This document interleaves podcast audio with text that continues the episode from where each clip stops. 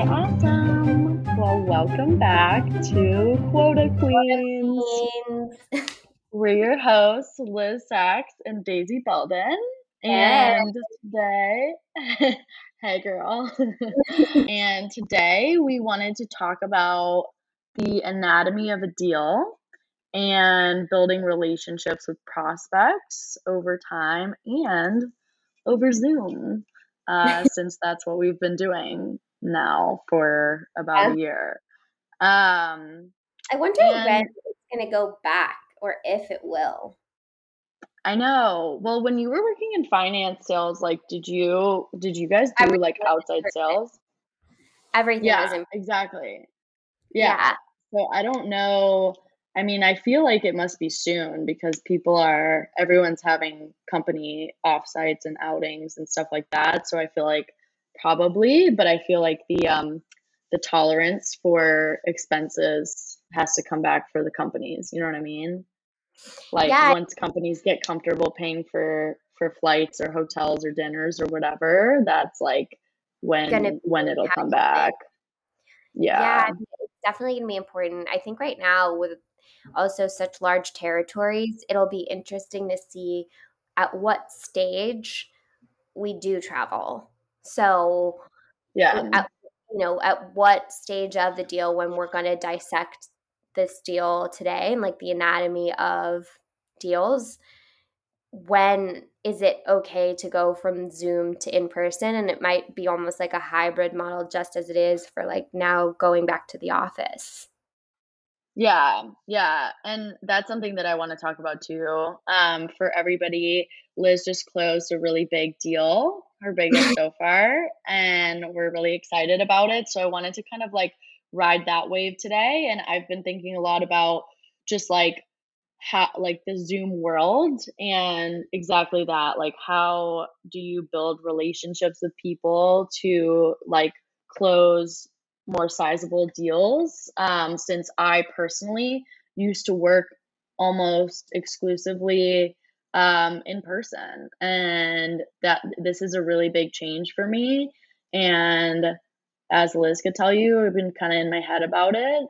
But you know, it's very different. It's hard. It's it's it's a big shift, and finding a champion at a company that can then sell your product internally without you having that visibility of like going into their office and meeting with them and it's super easy to just like pull the right people in or just say hi to somebody who is you know maybe the real decision maker wanted to kind of break down like in this particular situation like how did how did she do that? And kind of like pull at those strings a little bit.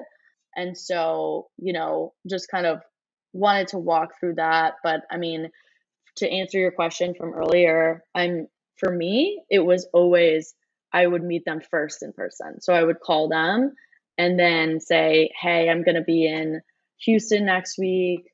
Let's grab lunch. Like I'm working with some people that you might know, some of your competitors, like what's someplace by your office like let me let me buy you a nice meal and like just just let's let's have a conversation that's how I would always do discovery because it was easier for me. I never went from from Zoom or or whatever to I would just set a, a meeting. So my whole Yeah. job, like cold calling, was just setting meetings and then going to those meetings and then maybe follow ups from there were like virtual if I wasn't in town. But I mean, that's how I did a lot of my business. And so I'm curious to hear your thoughts on you know you going through this whole deal cycle with you know your most recent client and and how you kind of like form that relationship and what were the steps to close and all that Yeah.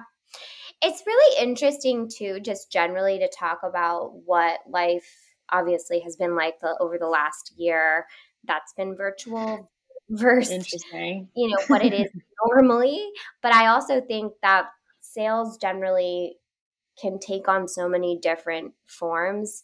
If totally. Yeah. if i could have re-engineered this deal to be in a post-covid world i still think the initial stages of it would have been on zoom and on on the phone i think hmm the way I've always approached deals is I'll fly to a client or a pr- prospect in a later later stage of the deal. So I always handled my discoveries on the phone or over Zoom. I got my best notes done that way and then I could build out a pitch that I'd then either fly to mm-hmm. do in person mm-hmm. and then take my customer out after or I would do totally. a pitch over Zoom. And then once it had legs and really came to fruition from, hey, this deal is actually going to happen, then I'll fly. So I think yeah. that actually is going to be the way it will happen now is totally. We'll see in the next and it depends on your territory size i mean totally depends on your territory size and where you're located like for you you were based in austin so going to houston wasn't a huge deal but it's still yeah. travel and it's not yeah. in your same area. So I think it'll be really yeah. interesting to see how the next couple, how the second half of the year plays out when we'll do this. And I mean, I'm working on another sizable deal right now where the last conversation we had, which was earlier today, was about all the decision makers that are going to be in the room on this kind of final stage before we say, okay, this is going to happen. We need just need to figure out budget. So it's that final make or break stage. And I asked, I said, okay, he was like, yeah, we just need to get all the decision makers in the room. So this is going to be great. And I said, okay, do you want me to fly in for this? It was the first time I asked that because he was talking about mm-hmm. having all the decision makers in a room. And he said, oh, no, no, yeah. no. no. You're like, I want to be in the room. yeah. Put me in the room. Is it really going to happen now? Um, so I think, you know, time will tell. We'll figure that out. But in particular for this deal, thank you. Yes, I think it's so interesting when you're on a high. I mean, sales is always about the super high highs and the really low lows. Yeah. And I just want to coast on your high. yeah, that's what you're looking for. I'm this high, and it's going to last all of another 24 hours before I have to start Q3. No you gotta you gotta celebrate it and ride it for as long as you can because that's how you get through sales like that's hundred percent it and i'm just feeding off of your energy because i've been a debbie downer debbie downey debbie downer debbie downey sounds more active like i'm downy in them sales Exactly. So I'm yeah, I'm like feeding off of you right now. Um I'm getting better, but we're we're on opposite sides. So I want to hear I want to hear more about this and and really like lock it in like what what was the key takeaways from it um that we can actually like pull pull like a ton of value out of because I think that's always yeah. such a good thing to do after a huge success or i mean obviously a loss but it's more fun to do it when you're successful. I have to say that it came after a loss. So you know we talked about this earlier but last quarter i didn't hit my quota. I was only 62% of my quota. So mm-hmm. basically i sat down at the end of q1 it was maybe three weeks left of the quarter so similar timeline to now and I knew I wasn't going to hit. And I just, I had gotten a, actually, you had passed me a lead that luckily got me to 50%. So I was kind of happy about that. But I had enough mm-hmm. energy to look at my quarter and just like what I didn't do that got me in that position. And it was a very low low. Q1 like was ridden with anxiety the entire time. So yeah. very similar position oh, to you. Yeah. I almost like look at winter as like a black hole when I usually do, but yeah. Uh, yeah. no, I mean you get you get sucked into that hole and it's a low low and you're like, yeah. I don't know if I can ever get out of this ever again. Yeah. Um, but you have to figure out how. Over. not if you're not figuring out how, then you'll be stuck in that hole and then you can't get out and you'll leave the job. And that's the nature yeah. of sales. So yeah. basically, I sat down, and the one thing that I we talked about too, the one thing that I could control was just more outbound, but in a way that was um, organized. And I think one of the biggest things that salespeople maybe do inherently when they're more mature eh, in their role, but always need to do is build a plan out from the start of your quarter. And what I mean by plan is what are the two anchor deals what are the four mid-tier deals and what are the six really small deals like i build a pyramid mm-hmm. out i'm a visual learner. So I'll take a whiteboard and I'll make squares and I'll be like, okay, mm-hmm. I need two really sizable deals. I need four mid tier mid tier deals, and I'll need like ten really small like churn rapid deals. So if that's the way I'm building my quarter out based on whatever quota I've been given, that means I need to 10x that number in order to hit it. So that means if mm-hmm. I'm talking about 10 small, or mid, two big, then the two big, I need like 20 prospects in order to just land two of those big mm-hmm. deals. And then yeah. for mid tier deals, I need 40 prospects. And then for the 10 small ones, I need 100. So, yeah, because of that, I 10x each. I was doing for the last two weeks of last quarter and the first month of this quarter, a thousand, I gave myself a goal of a thousand outbound emails a week to make sure yeah. that I was sending a thousand a week. And if I didn't do it, it was a missed week. I wasn't going to hit my yeah. quota. And so for four weeks, I prospected from 8 a.m. to 9 p.m. every day and I had like calls in between. But I remember sitting on my laptop at my couch next to my boyfriend who would like be watching something and he would be kind of mad at me because I was literally working till 9 p.m. every night. That was the only way I could justify figuring it out after the miss from last quarter. And and you're basically saying that you take your uh, end goal with that deal staircase and then you like reverse engineer how many prospects you need for each of those. I mean, for me, like the, the hard part about that is how do you know which are going to be the big deals? Like, you basically just are you looking in? Yeah.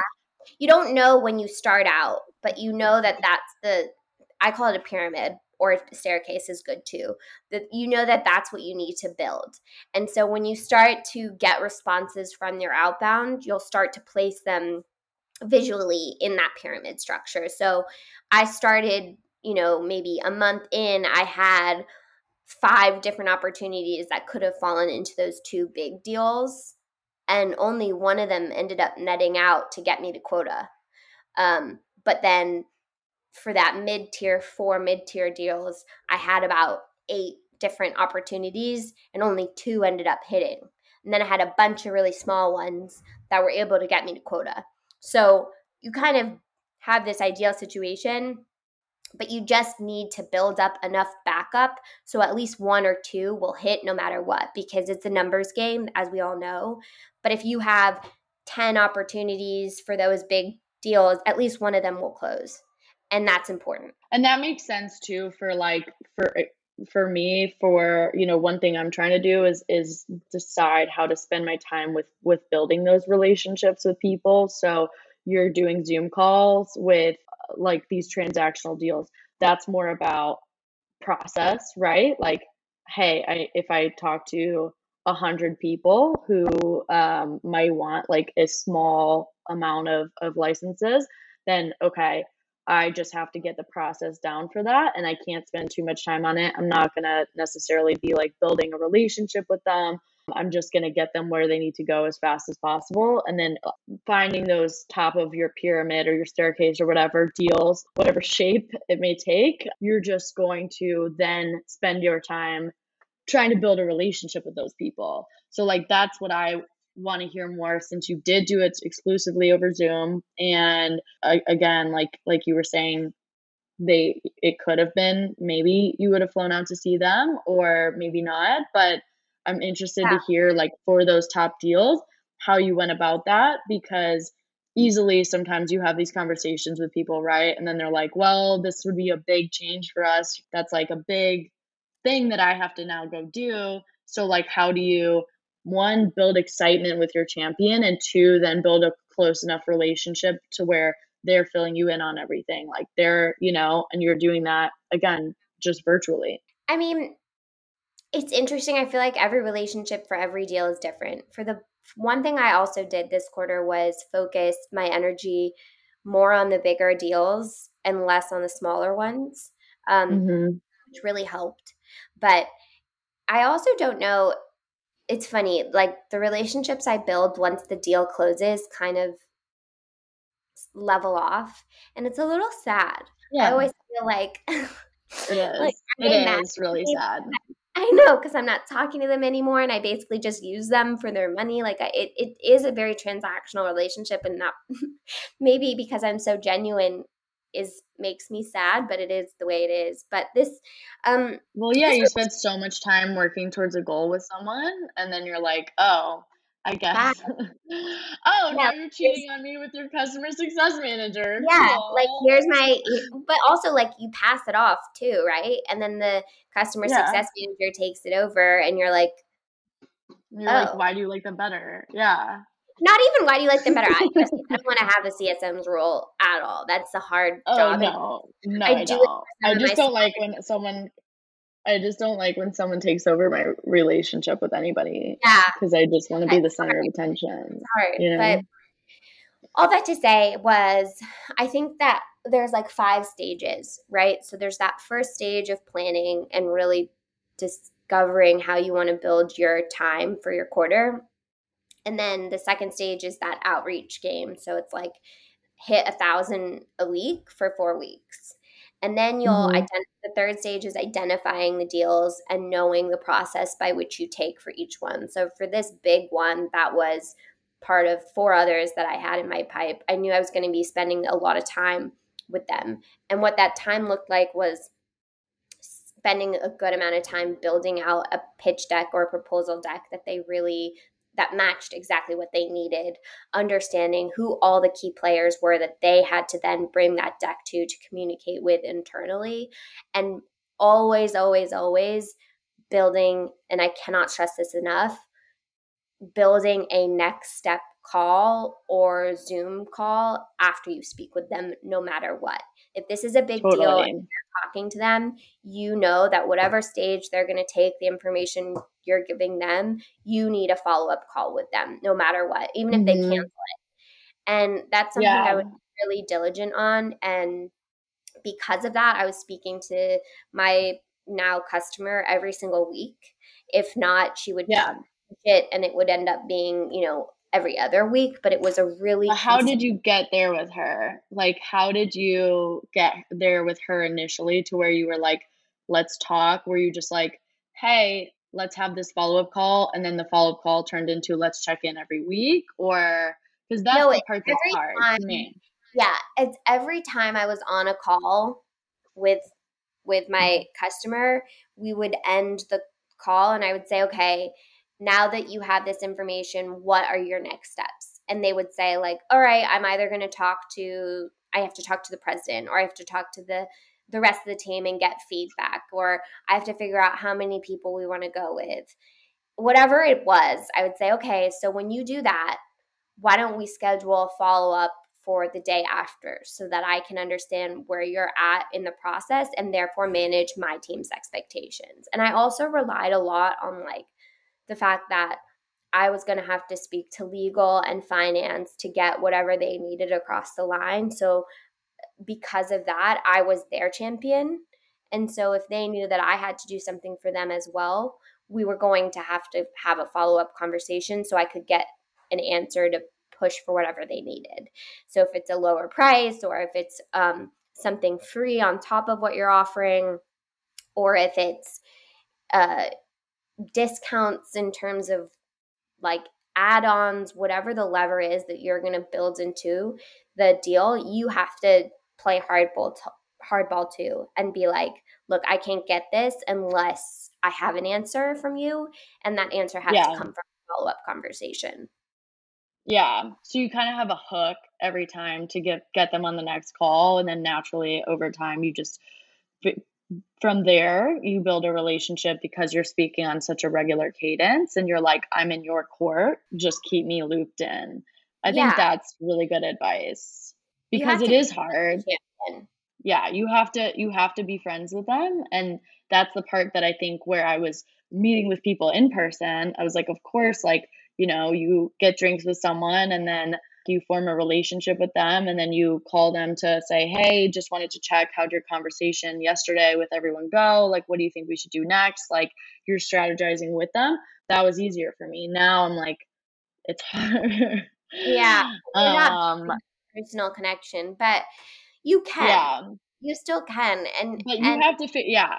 It's something you can always figure out. Do, like they're not going to build a personal connection with me in person. Like just for all ostensible purposes, this was a this was a a deal with an institution that I would not have any connection with.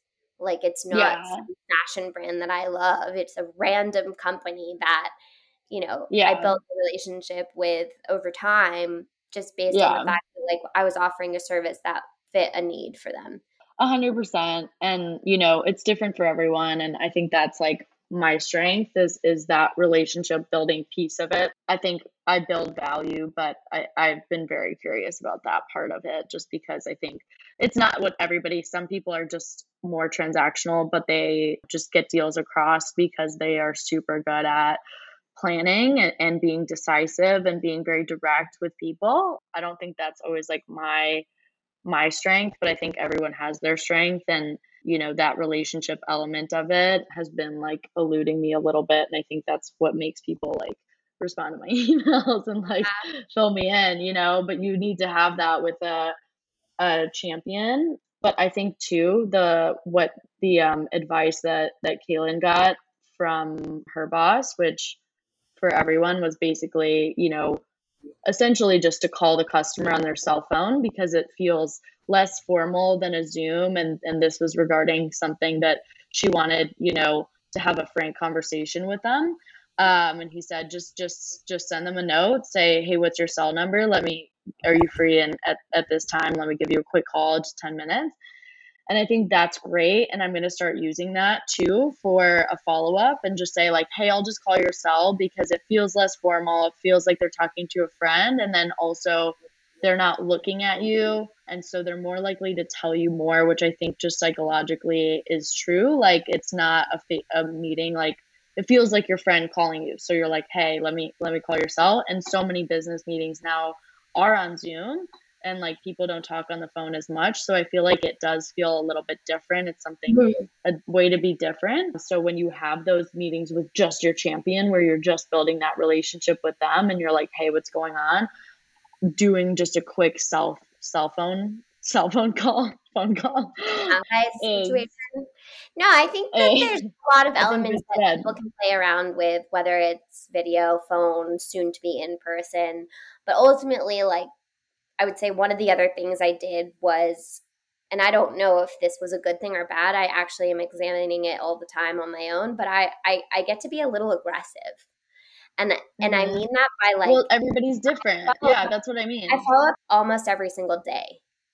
And yeah. most people don't do that. Most people are like, no, give people time. They have a lot of other shit going on. This isn't the only thing they're talking about or thinking about. But for me, it's the only thing I'm thinking about. And I I I don't know if I let my anxiety get the best of me, but it doesn't come across as negative ever.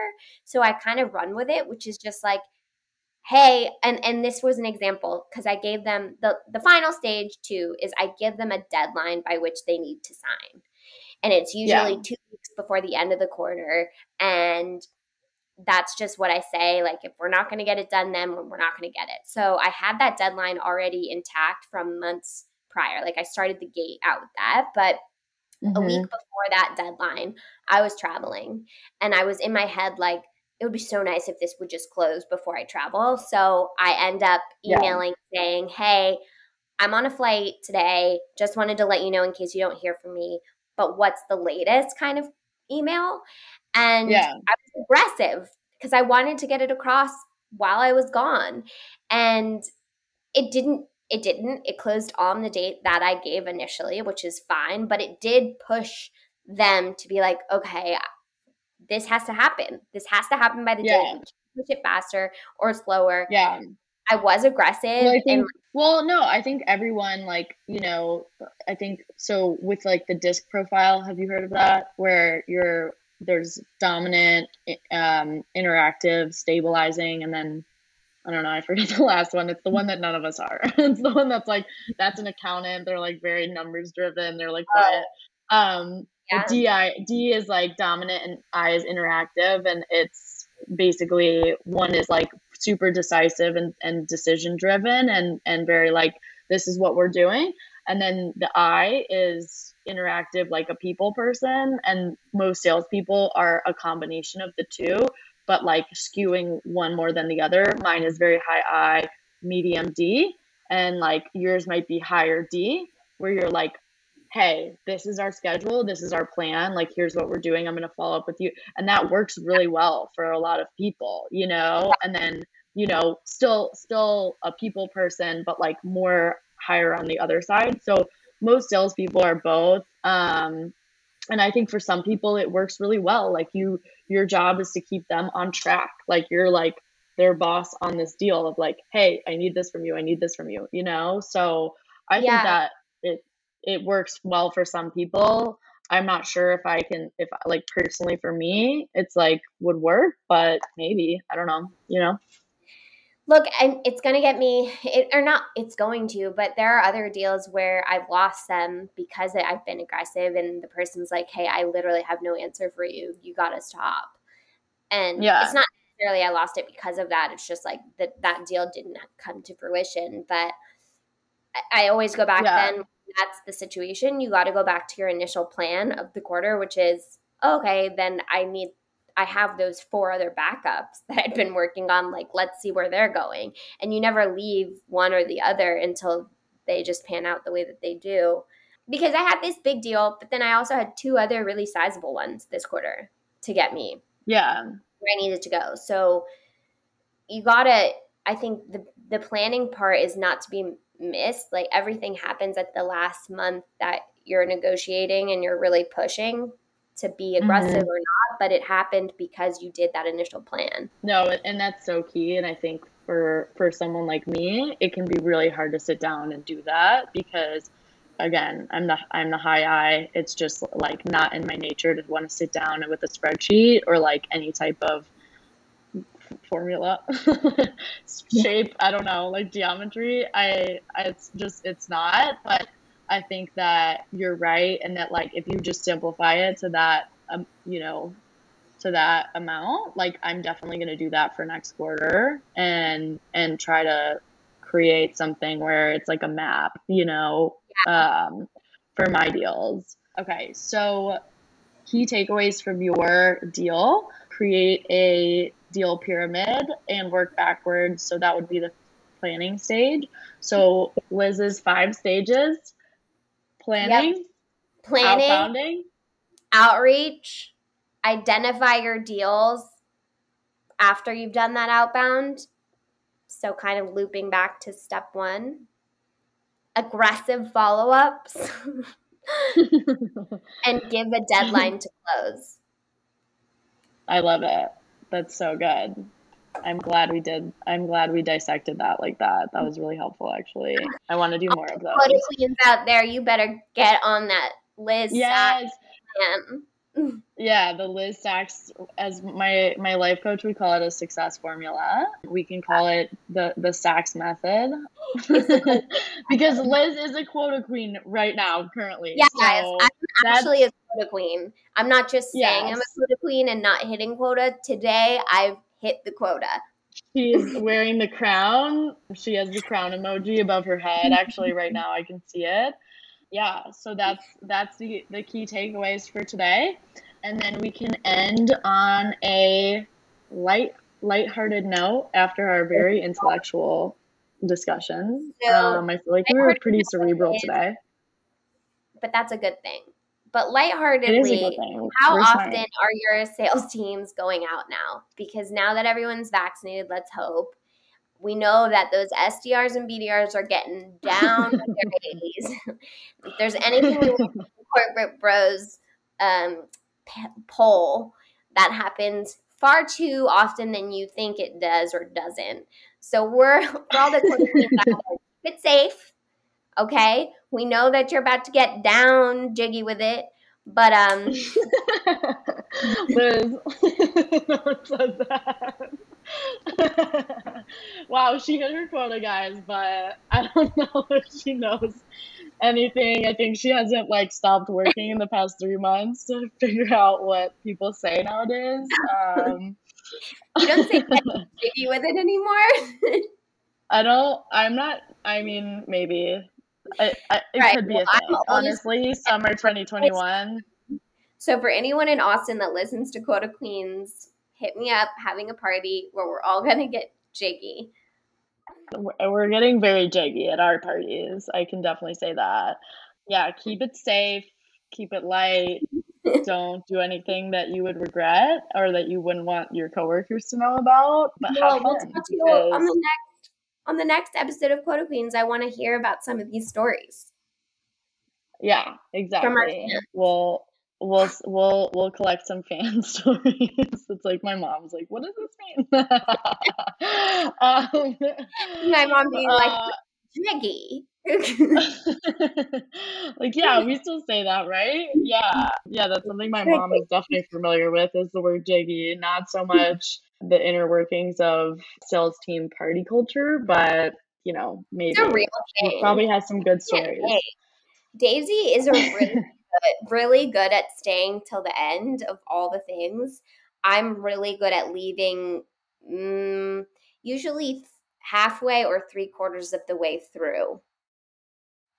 yeah, I I I exhausted myself a couple weeks ago, so now I haven't been out in like a couple of weeks and I feel like a lot of people are in that in that spot where really? I was just with someone who was yeah, I was with my friend last night who got a sales manager job here and he was just like wrecked. he was like, I'm so tired. I was like, dude, I don't blame you, but it's because everybody they're like flying in all the people from all the coasts here and everything, and everyone's doing the full week of taking people out and doing all the like touristy stuff, riding the bull at all the bars and everything. So he was like, I'm couldn't be more tired. I'm leaving on a 7 a.m. flight. I am exhausted and I want to die. And I was like, yeah, that's basically where I was three weeks ago. So yeah. it's not, it's not, it's we're not doing well. That happens.